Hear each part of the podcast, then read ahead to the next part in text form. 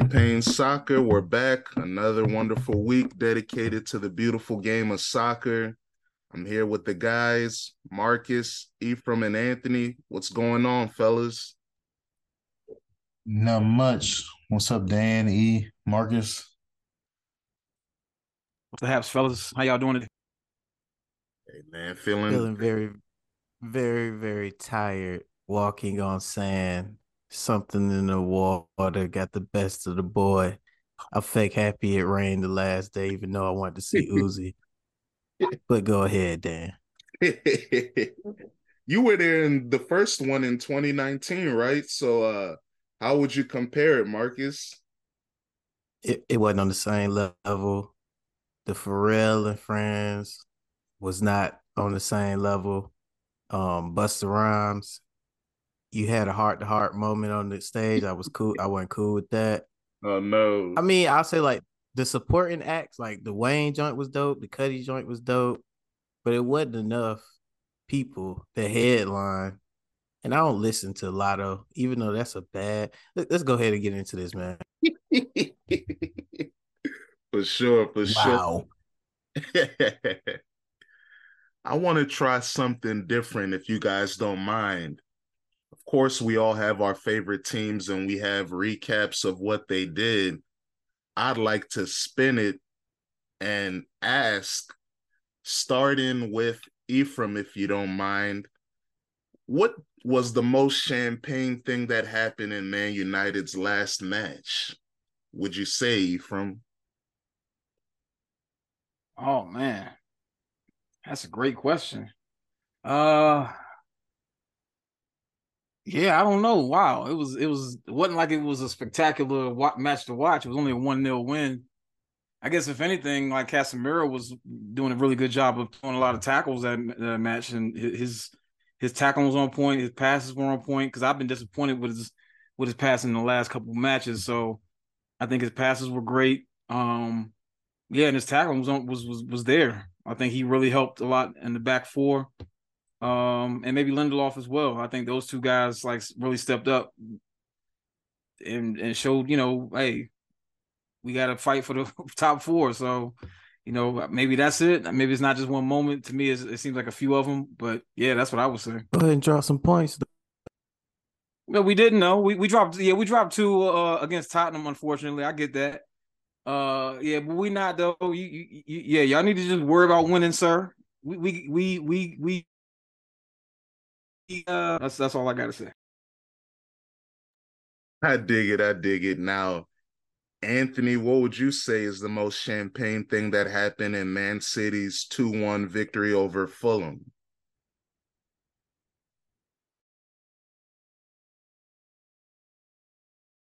Hey man, honestly, when I was watching it, um, I was impressed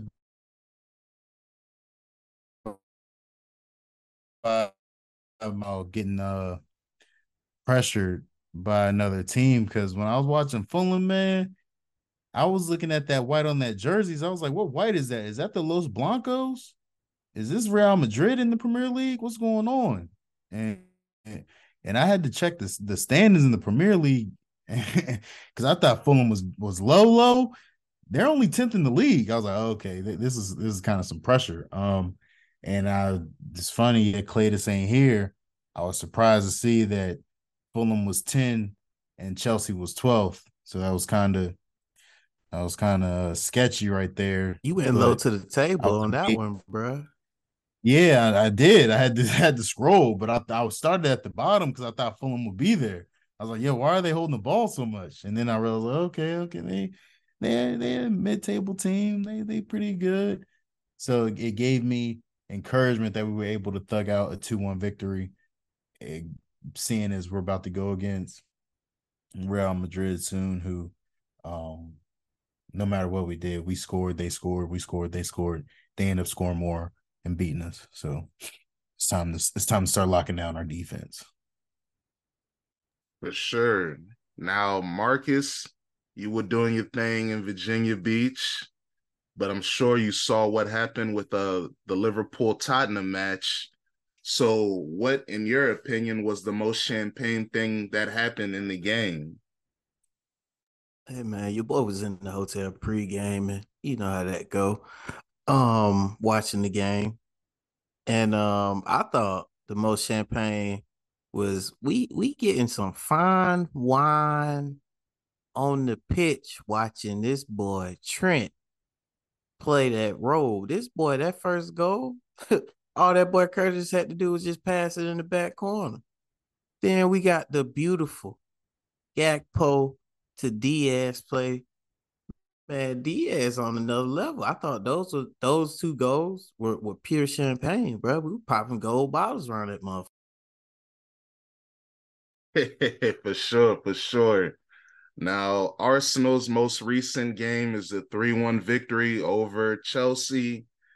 I would say the most champagne thing that happened in that game is probably Martin Odegaard's performance. He had a brace and about what under 10 minutes. Um, his movement, his interpretation of space.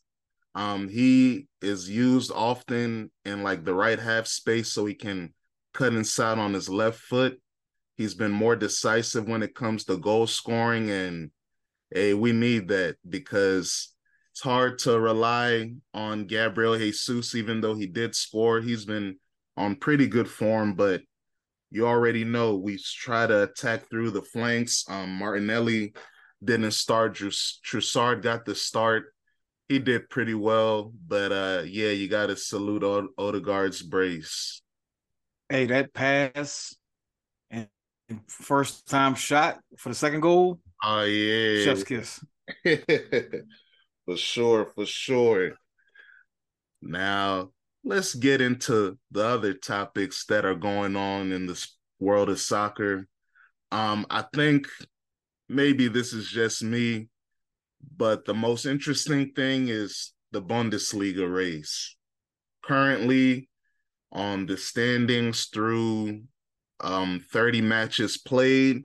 There's four matches left in the season. If you guys aren't there, aren't aware, the Bundesliga has 18 teams. So, you know, you play a team twice. So, you know, 34 matches. Right now, Bayern has 62 points. Dortmund has 61 points. Dortmund, they they tricked off against Bochum 1-1 and then Bayern took them a long time but they defeated the worst team in the league Hertha Berlin 2-0 after a stalemate for over 70 minutes. So do you guys think Bayern is winning the league or is it just Dortmund tricking off the league?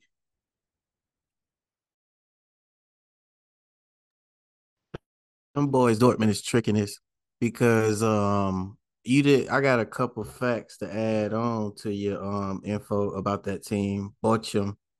Um, these dudes got washed early in the week 6-0. Um, also, these dudes let the oldest Frenchman score on them outside the box, bro. Like no pressure. It's it's kind of ugly. Like it kind of like I don't know, Malen not a real legit striker, I guess, because he tried to do some old scorpion kick shit. That shit came off the post, and like this team one of the worst teams in the league, bro. The worst defense. That's what they had done said when I was watching the game, bro. And you can't get more than one goal, bro. Like that's that's that's tricking. I mean, Bayern they just trying to adjust to a new coach. Honestly, at this point, For sure. I think I agree with you, Marcus. Um, this Dortmund team, it is tough because I actually think if it was the same team as last year, like if they had Haaland, they would win the league. Not that he would make their defense better, but just this kamikaze style that they play under Terzic, it's so unpredictable and they don't know how to control games and you see it. And you see over relying on young players can be your downfall. But um, what do you think, Ephraim? What do you think is going on in the Bundesliga right now?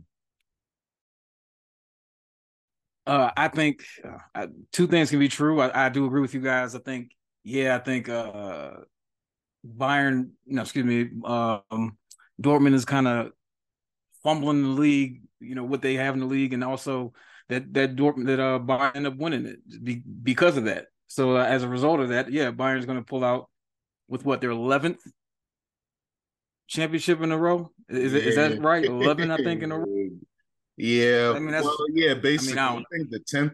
Yeah, I think it is eleven. Yep. I think it's eleven. Yeah.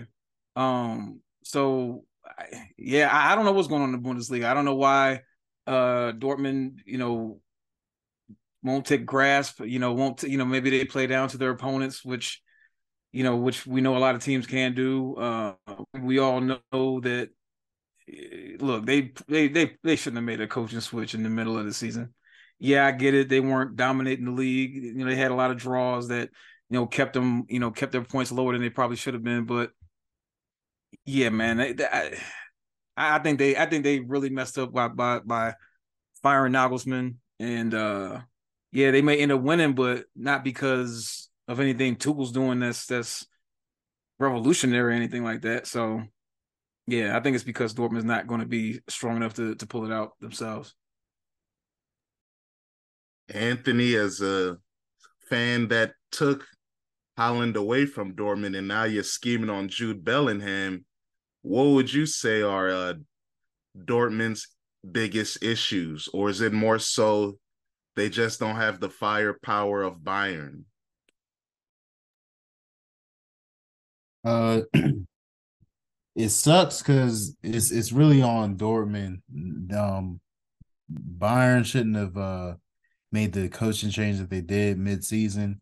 And honestly, as close as Dortmund is, they should have been able to take advantage of the disarray of their opponent in house and, and try to crush them that way. But they they weren't able to, I guess, take advantage of it. Hey, season's not over, but I, I believe it almost shouldn't be a question. They should be able to say, "Hey, Bayern over there lacking. They they it's a season of confusion for them let's take over, and, and they haven't capitalized. So the Giants of Bayern, they they they smell the title, so it's almost like they're giving it to them. So it kind of sucks. Yeah, it is unfortunate, and when you look at the Bundesliga, their fifty plus one rule, which you know tries to um not include financial doping to make a team good quicker it is a plan that makes the league more balanced and you know fair. But then also because of that, Bayern's basically 40 year head start of running everything has put them in a position where it's almost impossible to catch up with them unless you're perfect in your evaluation of coaches, players, tactics. You have to be flawless to beat them. So we haven't seen that since uh Klopp's teams 2011, 2012, the last teams not named Bayern to win the Bundesliga. And Marcus, as a club fan, what do you think made him so unique to break up that monopoly compared to what every uh, Dortmund coach has failed to do? I think in that era he brung that same formula that he tried to win what he had with Liverpool, the fast wingers, the I mean the un the pretty much the dudes that didn't want to be um that were un, that guys that did that no clubs really wanted. Like it seemed like nobody wanted uh Aubameyang. At that point, nobody wanted Louis. Uh, you know what I mean? So and then he grew some of the younger players. So I thought like he just used speed, honestly, because it's his teams were never the greatest defender. Um, um, so like they just scored more points at, at the right time. So I think that was the difference. And this Dortmund team can't consistently score since they lost Haaland. Like, and that's a proven thing. Like they can't score more than they concede. And that's a problem. Like, so I think that's the difference. And no team in this league, like how you said, since that rule, you can't have a team that's gonna get, get a surplus to help them get a lot of players in. So they have to do it organically, and none of these teams are going to do it as fast as Bayern. Like who who who out there is like as good as Matthias? Like that's, that's like they growing the players that end up playing for Germany. Honestly, at Bayern also. So I think that's an unfair advantage as well. For sure. And to add more clarification to the 50 plus one rule to the people out there that aren't aware, Um, it's a clause that states in order to obtain a license to compete in the Bundesliga, a club must either wholly or majority own its association football team. It's basically to, you know, make sure that a country or a corporation isn't able to dominate a league just based on their finances, which is ironic because Red Bull Leipzig is allowed to basically be the team that works outside the 50 plus one rule, but they're also in shambles as, we see this season. So I think we're going to look at the Bundesliga moving forward and see that that this is a time where they need to get things in order or they can be left behind and Ephraim you brought up that they're trying to do something with their TV rights yeah, and this isn't necessarily new news. You know, this has been something that they've been talking about since like the beginning of this, this uh, 2023, and so uh, I think I don't just don't think we've ever mentioned on the podcast before. So, so yeah, they they're looking to get up to. Uh, I'm I'm hearing different numbers, but uh, the article I'm looking at right now t- says that they're looking to get up to 3.25 billion U.S. dollars uh, amount uh, for Bundesliga TV uh, rights. Um, you know, and uh Tifo IRL, we've mentioned that on a podcast plenty of times for their videos they do on YouTube. Have a has a really good video right now on YouTube talking about and kind of highlighting what Dan just mentioned about the 50 plus one and uh this this uh TV deal that they're looking to to secure. So they're they're trying to sell some stakes in their TV rights. Um and so that to generate because they're they're like one of the their their revenue, I, I, guess, is one of the lowest. Believe it or not, as as much as they market to the U.S. and, and other other countries, their their their revenue is pretty low when it comes to the top four leagues in Europe. So uh, they're they're looking to generate that so they can get some big money to get uh, pushed into the uh, Bundesliga. So uh, fans apparently are kind of mixed, or or maybe majority don't like it, then then do like it. So uh, it'll be uh, interesting to see how that pans out in the coming uh, months, especially be- before next season, to see if they get something done by then. So, yeah, man, and as y'all know, we're all Premier League. We're all fans of Premier League teams. That's the number one league in the world because of all the money they generate. Um, and it's going to be hard for other teams to catch up. That's why they wanted that Super League and in that Super yeah. League, the original, you know, form of the 12 teams, six of them were in the Premier League. So they want that money, and it's going to be hard for mm-hmm. teams to catch up to that because as much as TV contracts will continue to go up, because in this streaming era, live content is the most valuable, the Premier League is always going to go up. I don't see a plateau in the near future, and that does make it tougher Serie A, Liga, uh, La Liga to compete. But um, let's switch. Hey, Dan, surplus. Yeah, My bad. Go ahead. Hey, real, real, real, quick, Marcus. I, I, real quick, just just uh, one thing I, I forgot to mention is like one of the reasons why fans are so upset about this is because they think that it's going to try to cater to like American markets by changing the times of the matches and the schedules and, and things like that. Apparently, from what I'm understanding, the that's part of the deal is that they won't do that. That that that, that will have no influence on changing schedules or the times of games, the times of matches uh, in Germany. So that's one of the biggest one of the one of the big fears. I ain't gonna say the biggest fear, but that's one of the big fears uh, from uh, people in uh, Germany because uh, they you know it's such a fan centric league. You know, it's, it's like it's like really exciting to watch if anybody's ever watched it. We talk about it all the time about how fun it is. So um, that fans don't want that experience to go away for obvious reasons. So I dig it. And Marcus, did you want to say something? I was gonna say two things to that. Um, well, well, I guess I'll change one of them. The Bundesliga one, I would say, um, yeah, that that time difference would be too crazy if they tried to change it to American times. Um, they probably wouldn't want to go to the game because that would for it to be kind of appropriate for America. That's gonna be like early in the morning and I don't think they really want to be drinking beer that early. Um, and then the other thing I was gonna say is they've kind of already uh, seem to like market themselves towards America with signing that ESPN deal because the Fox what was it? They were on Fox uh Sportsnet, right? At first, or whatever Yeah. Fox. Yeah. And they seem more like German based centric there uh then. So it seems like they've already tried like how you said, they're trying to do like similar like I guess like how wrestling did prom- began promoting themselves to the Americans or different audiences so they can drive the value up.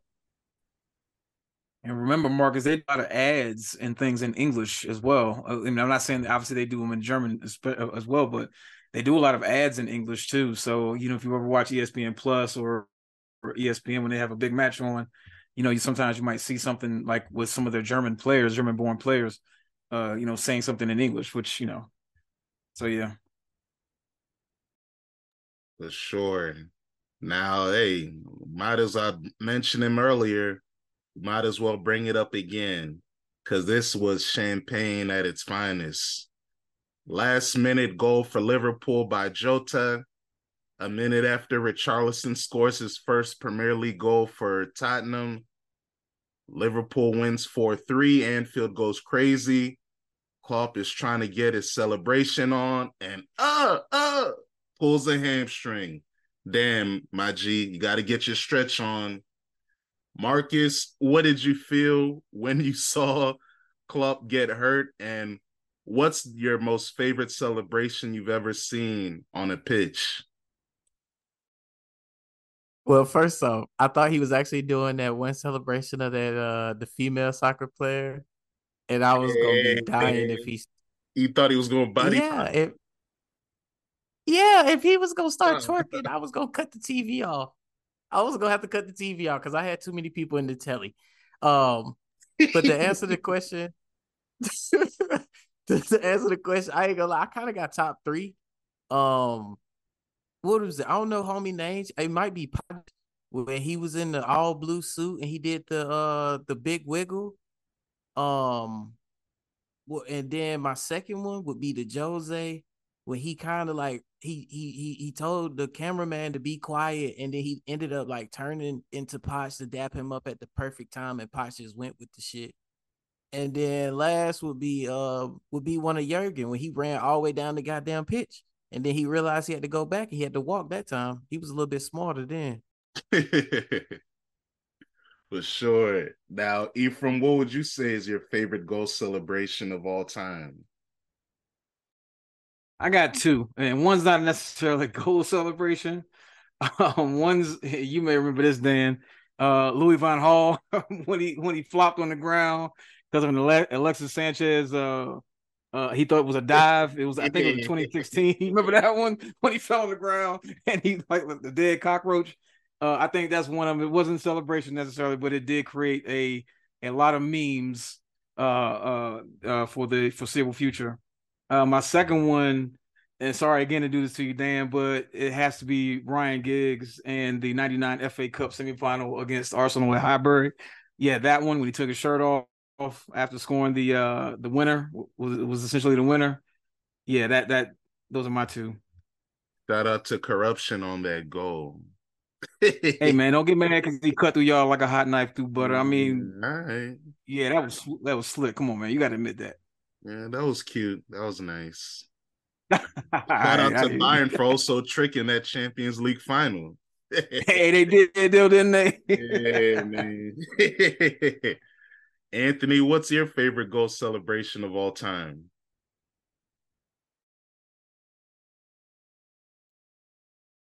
Uh, I'd have to go with the uh, Mario Balotelli. Why always me? Uh, shirt reveal. I think that's just fresh. Um, and then whenever I play some freshman in college on FIFA Ultimate Team, and they, I guess, uh, gritty on me in the 93rd minute after scoring in extra time, beating me. I guess those are always fun That to sounds view. like it came from a sad place. It did. My God. Yeah. What's going on? brother? You need to the talk. I'm surprised you ain't go with the Aguero one. Uh, when y'all when y'all beat uh, United for the uh for the Premier League that year.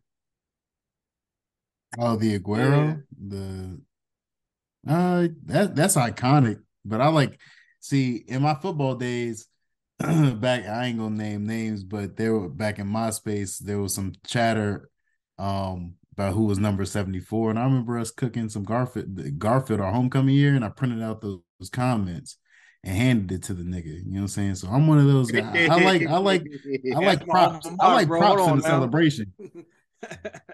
yeah, I like props in the bro. yeah, hey man, sorry I had to do it. The one hey Forest Park, that was the only like time we were booked for somebody's homecoming because we were the, like the, the team to get slaughtered and we actually won at somebody else's homecoming. Shit was kind of crazy. But anyway. Think my favorite goal celebration of all time, even though I'm an Arsenal fan, it was so gangster when Emmanuel Adebayor played for City, scored that goal, slid in front of the Arsenal fans, and they started throwing shit at him. Hey, that's real gangster. And then my other one would be in the El Clasico where Messi scored the last minute game winner, then took his jersey off to show the Real Madrid fans, yeah, this is my last name, Messi. You didn't know who I was? Hey, that was gangster. I didn't know Messi had swag like that. So yeah, those would be my two favorites. And then the honorable mention, old school, my boy Roger Milla, Cameroon, 1990 World Cup. The dance he always had when he scored. Go to the flag, hit my little one-two step. Yeah, that's gangster. But yeah, man, shout out to all the celebrations and sports. At the end of the hey, hold on, hold on, hold on, hold on. And you gotta have fun. Hold Go on, ahead, Marcus. I, I, I didn't know we were doing player joints, man. I, I, I thought we were doing coaches. So uh players, I, I'm just gonna say one. Stir crazy, Daniel Sturridge, bro. Oh. You know that shit is iconic. and the one he did when we won the when we ended up winning the league. Wait, he wasn't there. Yeah, but he was a forefather. He left right before. Oh my god he broke down. Did y'all give him a medal for fun, or what did he do for that medal? Yeah, they did. I think they actually did though. They gave uh, him and Lallana a medal. Oh my day! Really? Yeah, I didn't think you could do that though. I think you had to play at least ten matches in that season. Hey man, you know they probably made him. yeah. They probably made him. Got him they got him some... a forged one. they got him a fake one. He got a fugazi. Rose gold out here. Ah. Uh, and now they changed the rule. From now you only have to play in five league matches Oh, so, oh, really? Yeah. I learned that in football manager. yeah, that would have helped Chelsea if they was any better. Dang, all they 50 11 players could get a trophy. You ain't lying. Uh, yeah, that's true, man. But um, let's talk about my favorite team real quick. And it's an issue that I think is very interesting when it comes to team building the difficulty of trying to create a title contending team, a team that can be productive in Europe, whether it's the Champions League or the Europa League. And then you're also trying to ingratiate the youngsters from your academy. Now, Arsenal has, even though um, Man City and Chelsea are the more productive academy teams when it comes to winning things, Arsenal does their thing when it comes to bringing in young talent from our academy, Hale. And right now we have, excuse me, midfielder Charlie Patino, who's balling on loan at Blackpool in the championship. He's 19. He's ready to start his career. He wants to get moved. And then we have Folarin Balogun, who is balling for Reims in France striker. The U.S. is trying to recruit him to play for them. He also USA. wants to, yeah, he also wants to move on so he can get uh first team minutes. They don't want to go on loan for another season. You got Arsenal fans mad that, oh, what's going on? We got to keep these kids. I was one of them too, but then I realized, hey, if you really want to be the best team in the world, how many academy kids do you really have playing? Ephraim, you can set it off. You're a United fan. Of course, people romanticize the class of 92 with the youngsters that broke into the team and became fixtures for United. But that's a different era. But based on what you've seen, how many first team players can you really depend on that are from the academy when you're trying to basically build the best team in the world? That's a really good question. I mean, as far as United go, you haven't really seen many that really stuck around. I mean, we have, have like Amad Diallo right now. He's playing for uh Sunderland, balling out for Sunderland right now. Um Garnacho, you know, he's he's back in training, but you know, he got hurt. Couldn't really rely on him all the time anyway. Um, you know, Pellistri, Facundo Pellistri, he's not playing as much that much at all. Um so it's really hard to say say, you know, youth team players coming up, especially in this world of superstars and, and big, big buying that goes on with uh, a lot of these bigger clubs. Um, you know, you send them out on loan. Hopefully, they can do well on loan. A lot of times, what happens is it, what you just highlighted. You know, when they come back to their home team, they're ready to make a move. You know, how many you know Arsenal people do you see on other teams that came up through the Arsenal Academy you know, things like that. They make moves. They go, they go somewhere else. They get bought up. So, you know, as far as making an impact on their home, on their, on their, uh, you know, their current the squad that they they came through the youth system on, it's not as it's not. I don't think it's as easy as it used to be, especially for the bigger clubs. I, mean, maybe the small the smaller clubs, yeah, obviously that's what they have to rely on. But these bigger clubs, nah, man, it's like a lot of money that floats around, a lot of a lot of superstars that that want to get bought uh, and move to big clubs, and so I just see a lot harder um to, to do unless they are really stand out obviously you know they have to they have to really be balling uh in the youth team to to do something so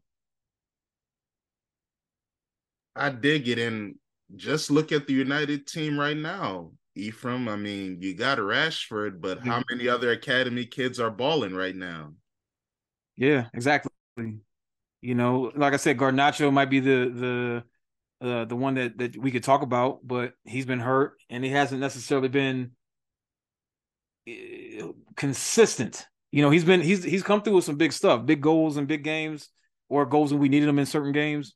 Absolutely. So I'm not going to downplay that, but as far as like having that consistent impact, not really. Yeah, Marcus Rashford really is the only one that really stands out as having a significant impact. I think his debut was in 2016, if I'm not mistaken for United. So, uh, and look at now, it's seven years later, and he's still having an impact. So, for sure. Now, Marcus, you've seen your team win the Premier League and the Champions League recently, and the one player from the academy that stood out was Trent Alexander Arnold. Um, what do you think about how difficult it is to bring academy players through when you're trying to compete with the best teams in the world? Um, I think actually Klopp kind of talked about it this year a lot. Um, and you see it kind of right now. We had um our young boy, uh Stefan this year. And I think honestly, um, unless a coach really has those extra competitions, you're not gonna if you're a big club, you're not gonna be able to give those guys the PT they need to play. Um, like kind of like Arteta, what he did smart when he when you guys, I think it was the Conference League or Europa League that first year. He played what is it? He played Martinelli, he played Saka. he played all the guys that are now starting that are young guys. So I think um that's one way you can do it. But if you're a City or a Liverpool at this point, where you like kind of like competing that on the on the the Champions League level, like how he was kind of saying, you kind of end up like selling these guys because what is that? We sold ah, we sold um Woodburn, we sold we sold many guys. So it's like one out of freaking 15 are gonna they come out of that batch are gonna are gonna actually be on the team. What is that? We have a rarity with Curtis Jones, Trent.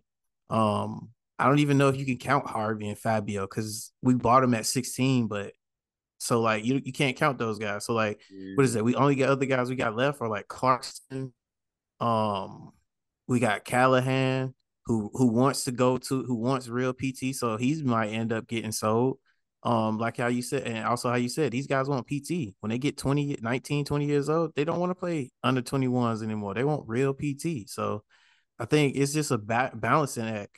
if you have the extra competitions, you can play them and get that PT. If not, you're gonna end up have to selling them, and you're gonna have to maybe get a buyback clause, like how most of the Spanish teams and I think German teams have a buyback clause, where like how uh Premier League teams really don't, because you guys sold what is it, Gnabry, and you guys sold freaking um Musah, and there's no buyback clause in that. I mean, not saying that you guys wanted them back, but it, it like it doesn't seem like that happens in the Premier League as much. Hey, real quick, I think that Marcus, you make a really good point about like some of these guys. You know, you're talking about local talent. Yeah, I, I definitely agree with that. Like, but you talking about guys like you bought from different leagues in like South America or you know, uh, you know, somewhere else in Europe or something like that. Yeah, so that makes a lot. Or Africa, you know, obviously, like with Amad uh, Diallo, that's he's from uh, uh, Cote d'Ivoire. You know, so like things like that.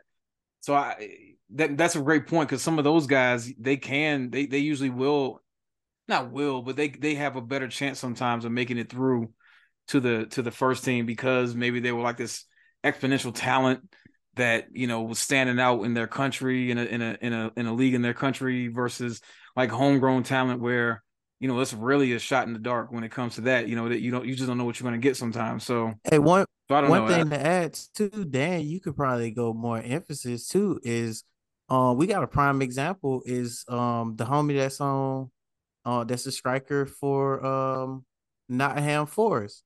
He he had to end up getting sold because he we could never end up getting um get him approved to be able to play because what is that his passport or something like that he couldn't he couldn't get he wasn't eligible because mm-hmm. he didn't play enough games he didn't get enough points oh yeah we ended up have to we couldn't put him on the roster so we had to end up selling him so those things affect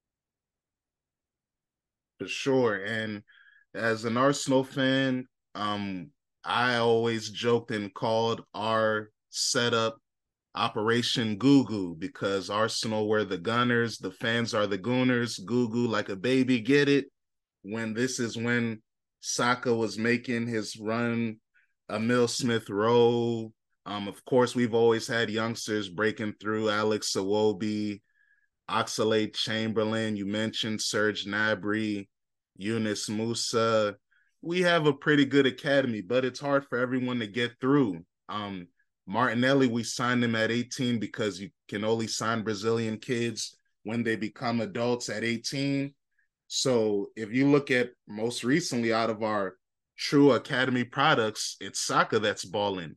Smith Rowe was our second in scoring last year, but he's been injured and then he's fallen out of favor with Arteta. So it does show you it's very difficult. And Anthony, you can speak on it also because in your team, who is currently fighting for the treble, Phil Foden is the only true academy product that's playing. We know Cole Palmer, that boy is kind of huffy.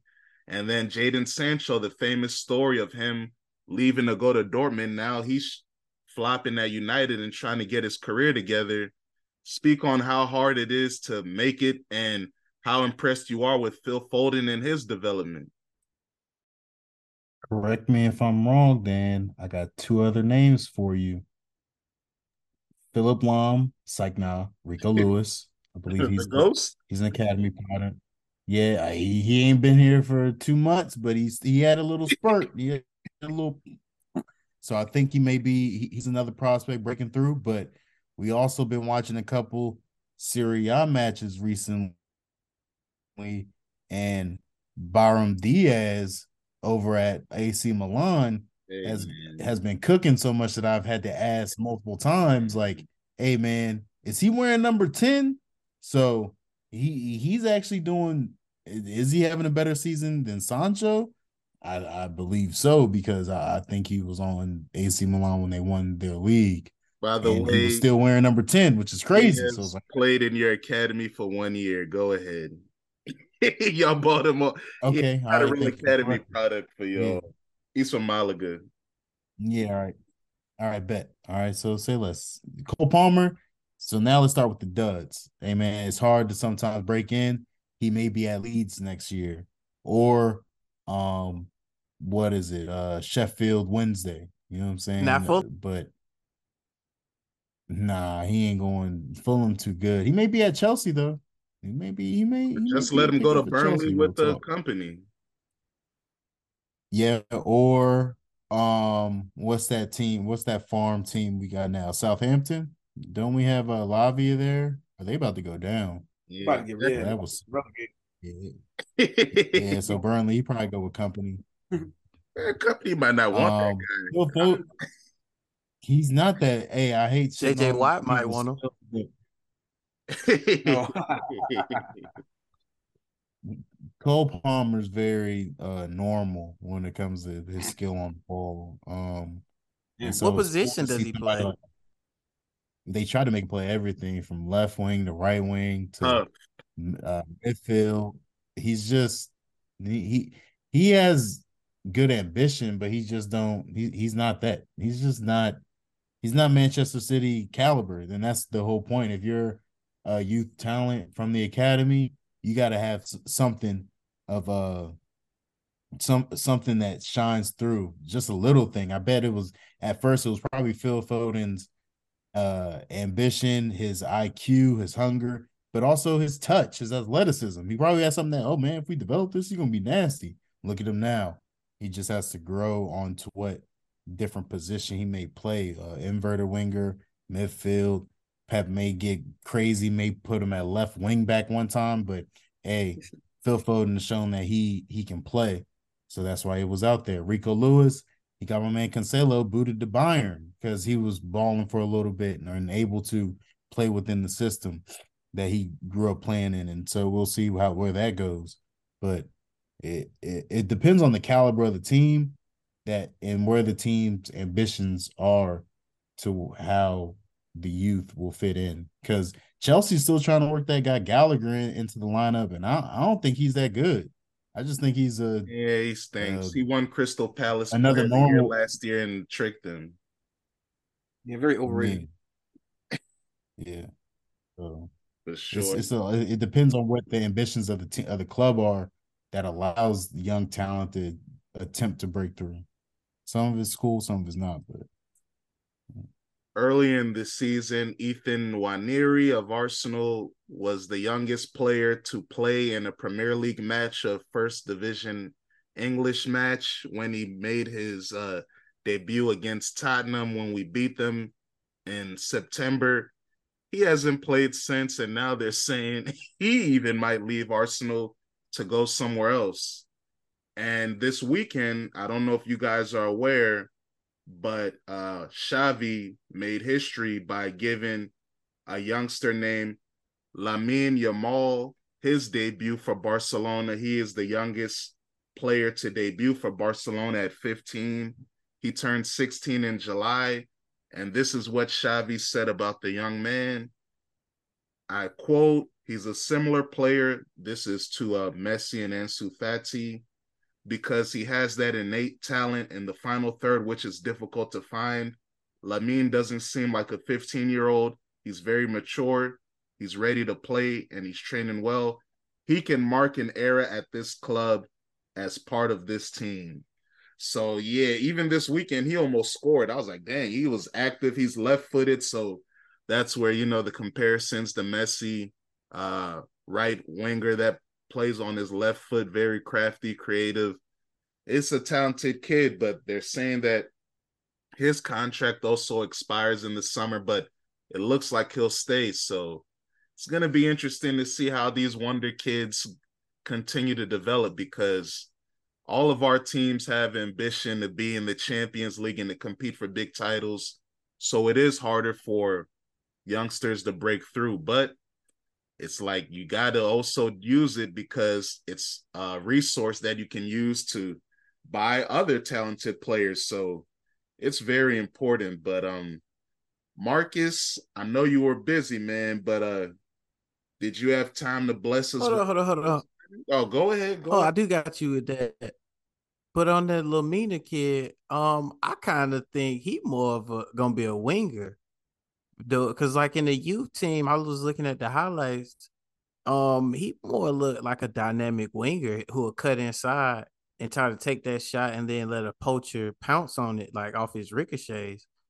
And I thought like that that chance that he had, I thought that was pretty good. The pass that he had was almost on point to Dembele. Yeah. And um, like how you said, he was very positive. Like um, and I think that that like how you said, they play him on the tactic of like, hey, I gave you your debut, so go ahead and stick around. That's more minutes.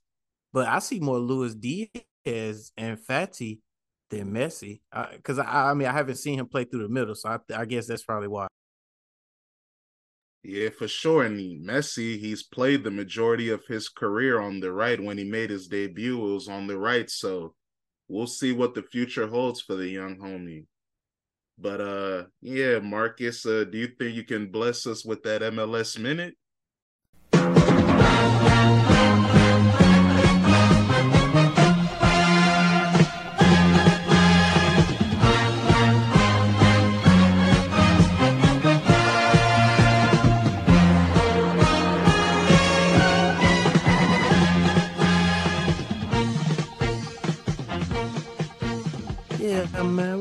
MLS movement though.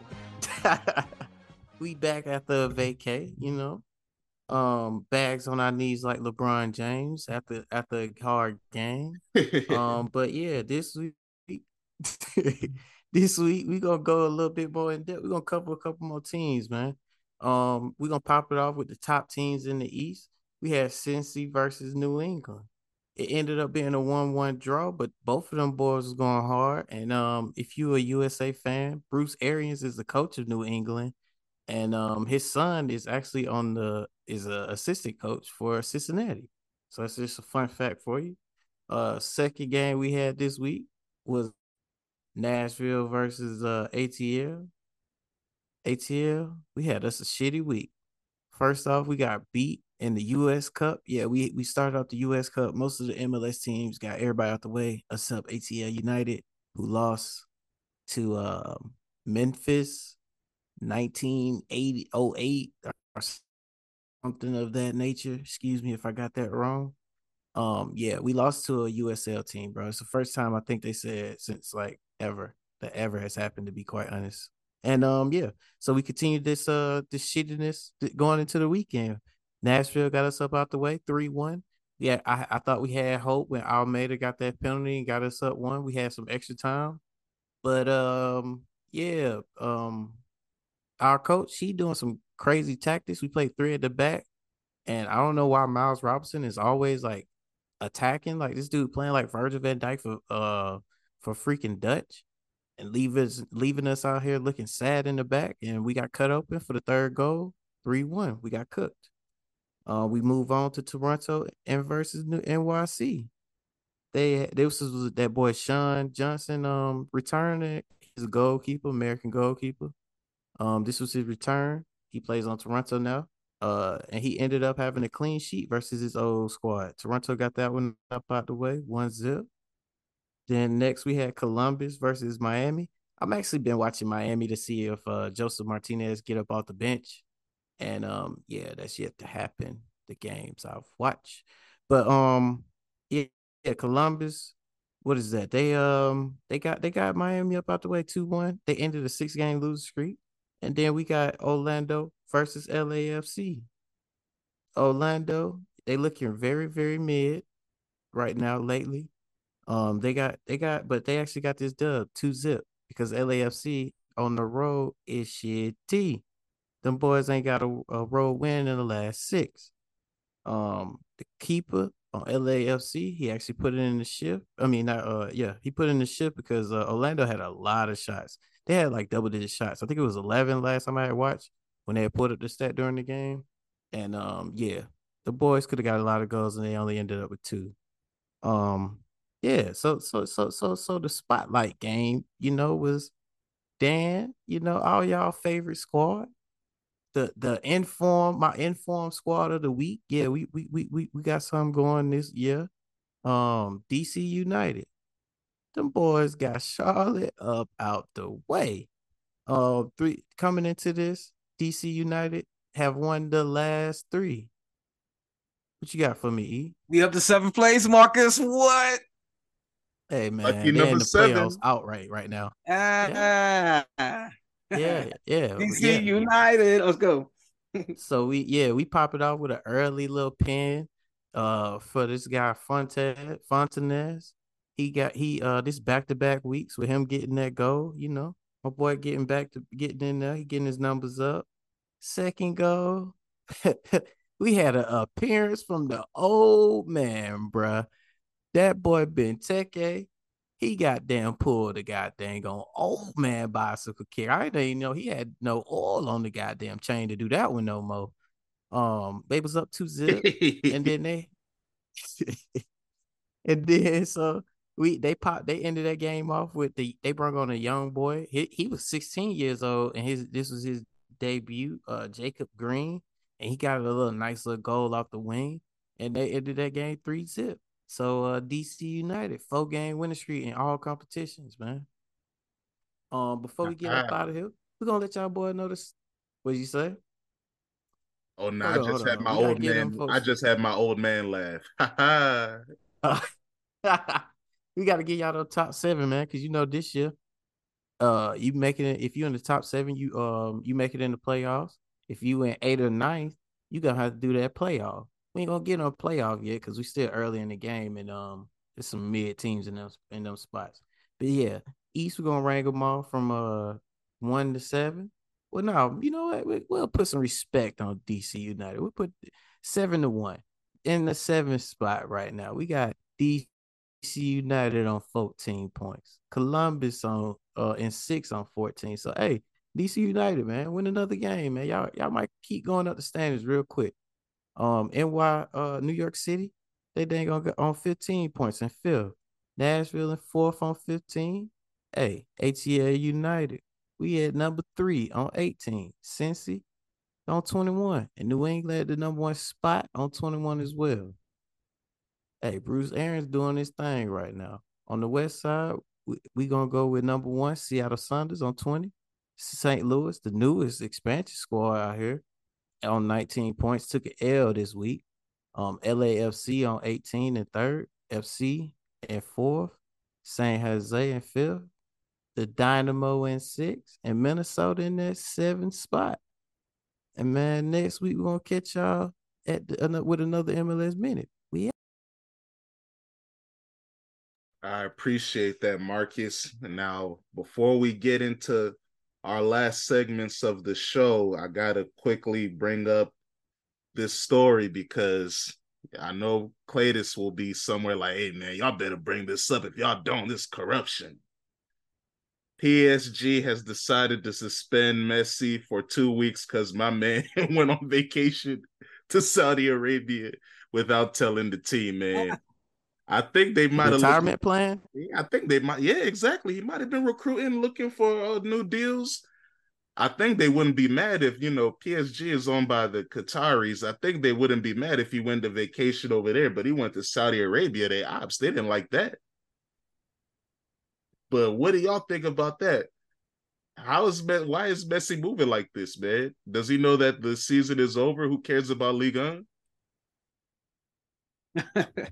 I think he's trying to get that bag like Cristiano did. That's what he's trying to do. Look like I, th- I thought I heard rumors that he was moving stuff back to Barcelona. Now all of a sudden he out in Saudi Arabia. So, yeah. oh boy, it's gonna be an interesting summer. I can't wait. Hey, your boy, you know I got a theory, man, and, I hope Clay Claylis hear this, man. The reason Jose didn't take that deal from Chelsea was because he recruiting Messi, and the ops of the club that Ronaldo at is trying to get the league back, mm. and they mm-hmm. going and they gonna spearhead it with Messi and Jose. Man, let's Ooh. get it cooking. Uh, Wouldn't that be something? Cristiano's running though. They say he wants to leave. You know, oh, he must have Newcastle. Heard Who said that? Who said that in the chat? Newcastle. yeah, yeah, for sure. Now, Anthony, how do you feel about Messi making moves and going out of town without the team knowing?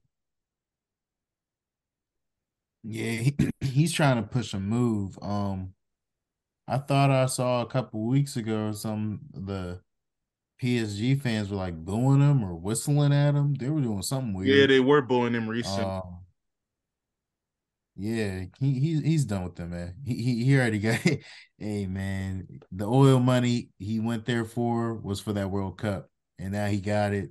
Now he's about to go play for the Spotify Barcelona clan or whatever they're called. Yeah, and it's Uh, he- interesting. the same day that this is announced, Barcelona's director Mateu Alemany, I believe is how you say his last name, he's decided to leave. Instead, he did sign a contract extension to 2024, but now all of a sudden he's leaving. Not really sure why, but teams are jumping on him and seems like Aston Villa is trying to sign him so he can link up with Unai Emery and they can continue to push the villains to being a European uh, team, a team competing for European places every year. So that's interesting. There seems to be a lot of movements going on behind the scenes at Barcelona. So we're gonna stay in tune to see what goes on with that. But um, let's get into it, man. Anthony, what's your champagne goal of the week? I'm gonna have to go with that Alvarez banger that basically won us the game against Fulham. It was uh he kept it on his foot and uh I think booted it with his right outside the box. It's pretty nice. For sure. Marcus, what's your champagne goal of the week? Keep your fucking shirt on, on, cause we playing video games with you fools. Jota, man. For sure, I'm with you. I stamped, I second that motion. That was amazing. And shout out to Expressions, man. My man was celebrating. He was happy with that draw. And You know, I watched that. I watched it as a highlight tape. Me too. ah, he was crushed. Ephraim, what's your champagne goal of the week?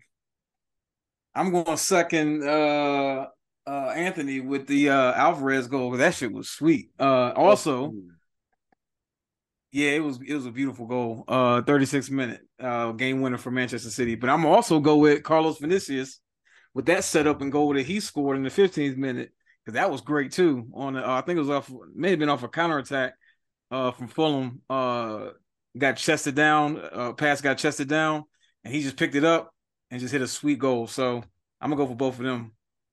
I dig it. Now, in the club, I'm with DC United. You already know. We we already eat money bags. Seventh place, What? playoff spot. Benteke's doing his thing. Wayne Rooney doing his thing. I gotta salute the boys, man. Shout out to Yo Gotti, part owner, Cocaine Music Group. We need that. Yeah. Ephraim, who you bringing to the club with you? hey, I'm right there with you, bro. Let's bring it. DC United all the way. Three, uh, four wins in a row. Three out of the last four in the league. One in the U.S. Open Cup. Let's get it. That's right. We in the playoffs right now. Let's go. Marcus, who you in the club with, man? Pharrell? Yeah, I ain't gonna lie. I gotta bring skateboard P in there. Um, I gotta bring Jota in there.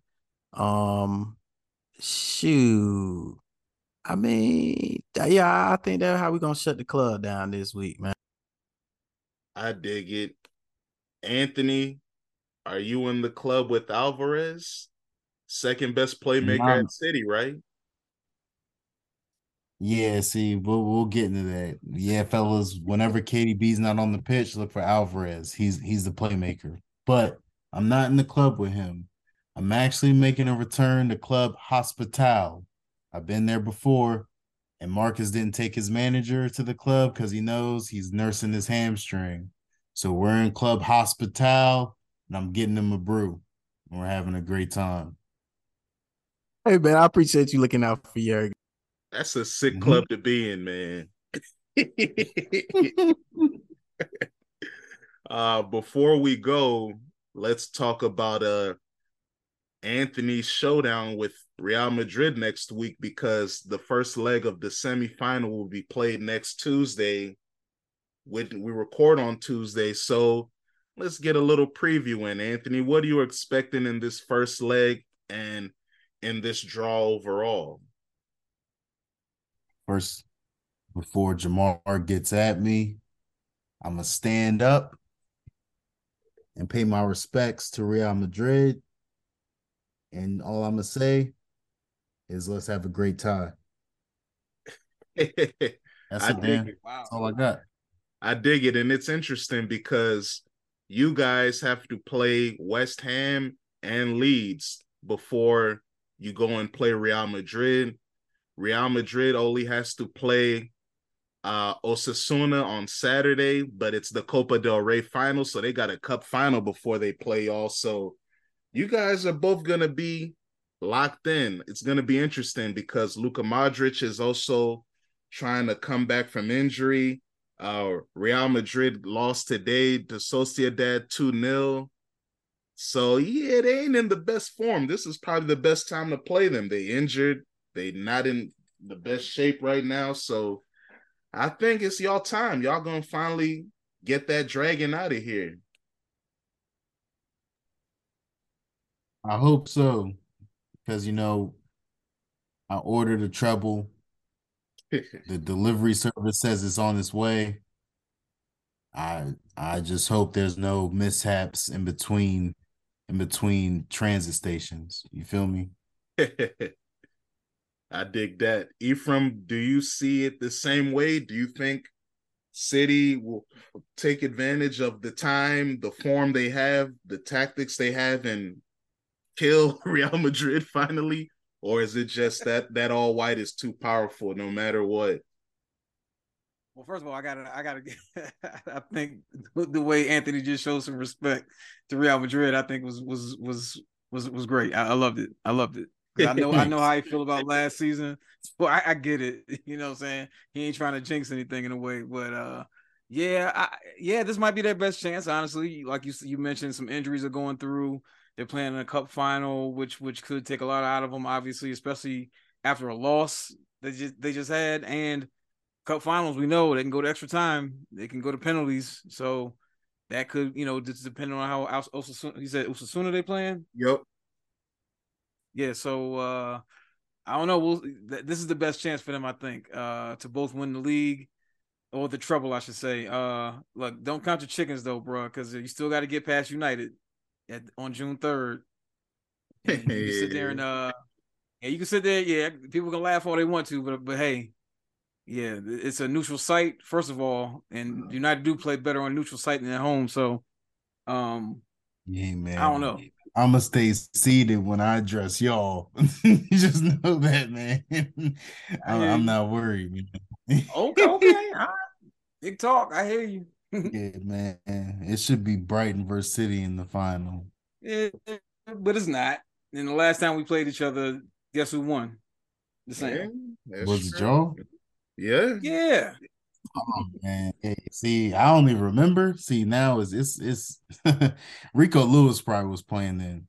We, we he wasn't, but okay. Yeah, he wasn't. Yeah, this All right. is you guys always struggle against United. That derby is hot. Whether Ole was the coach, uh Mourinho, Van Gaal, it's always uh it's always yeah, I, I I know we all can look in the past, but I'm looking at right now, man. Ooh.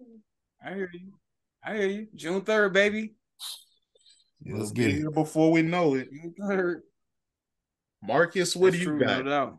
You think uh Real Madrid will win, or do you think City will take advantage of the time and and get the results they need to go to the final? This first leg is is at the White House. Uh, let me double check. I think it's at City, but I could be wrong. Yeah, it is at the White House. Nah, you're right. It's at the White House. You know what? Fuck it.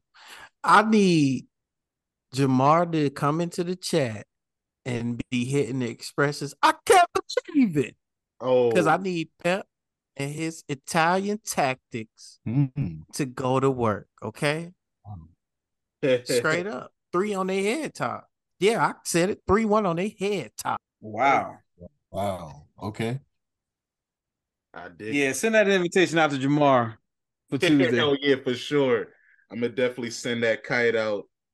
And yeah, he gonna link with us next week. If the result is if if they lose, I don't know. But hey, we'll see. I'm- Nah, send it out anyway. Yeah, send it out anyway. For Fuck sure, I'm gonna definitely hit him up, man. But hey, man, I hope y'all had fun with us. This was a great episode. Got to discuss a lot of topics in depth. I think I hope y'all like my new twist on how champagne was the match, your most champagne moments, just so we can highlight the fancy things. You know, it's a part of our brand. So hope y'all have fun out there. Y'all stay blessed. We're gonna get at y'all next week. And before we go, what do we always got to do, Marcus? Them pinkies up, man. And we out.